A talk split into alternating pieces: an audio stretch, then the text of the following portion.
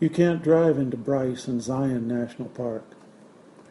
A shuttle bus service takes you from the entry to the park and visitor center on up to the trails and scenic overlooks. Most of the buses have bike racks on the front. We were in luck. In both parks, we placed our bikes on the bus and rode to the top, enjoying the commentary of the driver. We then biked and hiked our way downhill. We would take in each viewpoint, hike perhaps an hour or so, and then climb on our bikes and ride in silence down the road in between the buses that would run every five or ten minutes. It was the best. The parks are national treasures.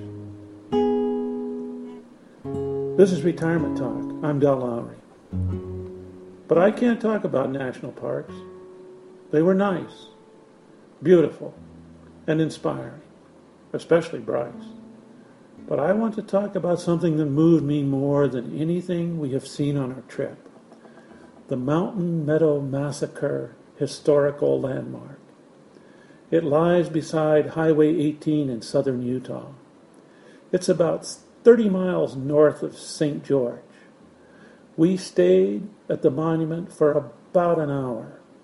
We were the only visitors. Since our visit, we have told other people about it. They've all said, What is that? I don't think I ever heard of it. That's part of what makes it so sad. Few people have even heard of the place. Brenda and I have been reading Jon Krakauer's book, Under the Banner of Heaven, a story of violent faith, in preparation for our trip.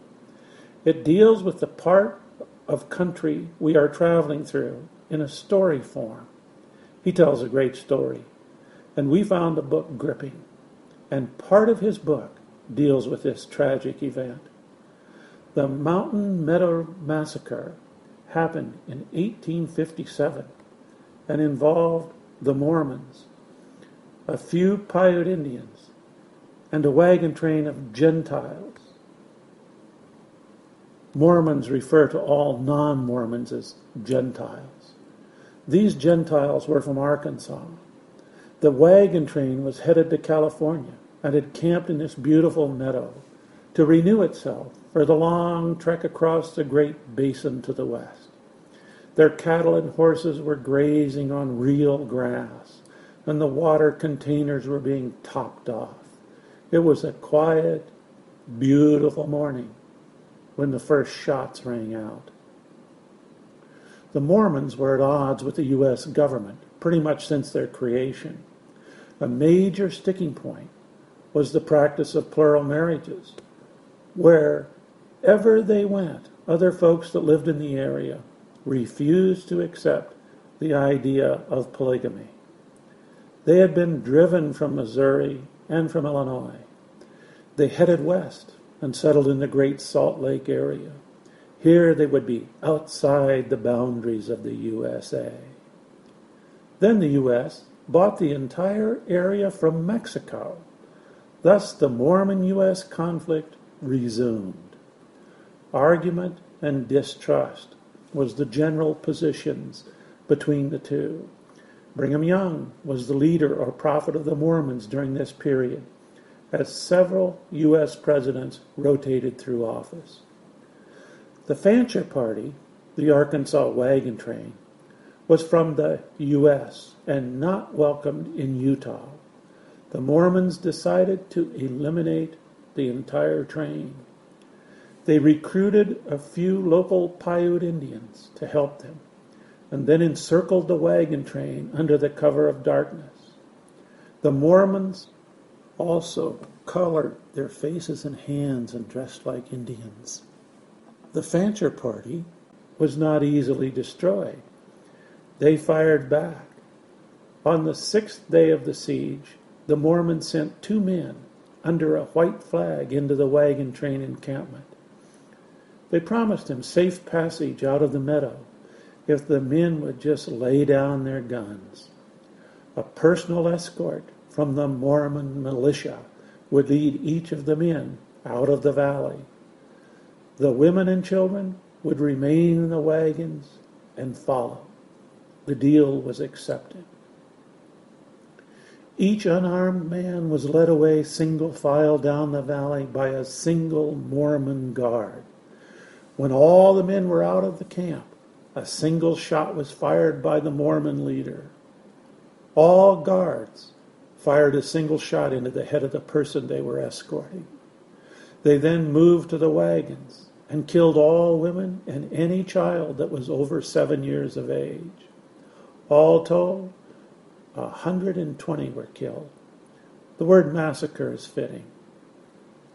The Mormons denied any involvement in the attack. They tried to blame it on the Indians. After years of federal investigation and Mormon denial, it was eventually agreed to pin responsibility on one Mormon leader of the assault, John D. Lee. He was a polygamist and living in the Arizona Strip. He was hauled back, tried, and convicted in a predetermined trial, and then publicly executed. Get this he was taken to the site and positioned sitting on the edge of his coffin. He faced a firing squad and asked that they not shoot him to disfigure him. He was shot dead and fell back into the coffin. He was buried on the spot. Justice was served, so they said. The cover up remained intact. History furnishes us with our only guide into seeing the real world results of our actions. This place was finally recognized as a National Historic Landmark in 2011. It has been noticeably absent in our history books and in our national memory. Here are two recordings I made on site. They only take a few minutes. The lonely wind blowing across the mic must be excused.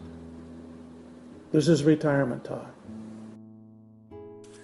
And here's what it says on a little smaller plaque that's here. They traveled through the lonely plains, through danger, hunger, sickness, and rain, but they kept going to follow their dream. California would be worth this test, it would seem. The travel was long and the way was steep, but when they reached Utah, they'd replenished their keep. In Utah, they found no kindness or food, no help, on their journey to lighten their mood. They rested, then traveled to their last stop, where the mountain meadows valley with beauty so rare. This valley had water and grass for them all. The children were playing, the wild birds would call. But evil was lurking in dark shadows there with plans laid so carefully that none would spare. Our families would never make California their home. Mountain Meadows was the last place on earth they would roam. Whether for greed or for hate, the results were the same. Innocent blood was shed in God's holy name. I wonder still yet why this horror came call. But one day we'll know the truth of it all. We'll never forget. We'll never let go. Our loved ones that died here so long ago. Then in script at the bottom it says Patty Norris, great great granddaughter of Captain Alexander Fancher, who with his wife and seven of their children died in the Mountain Meadow Massacre of 1857.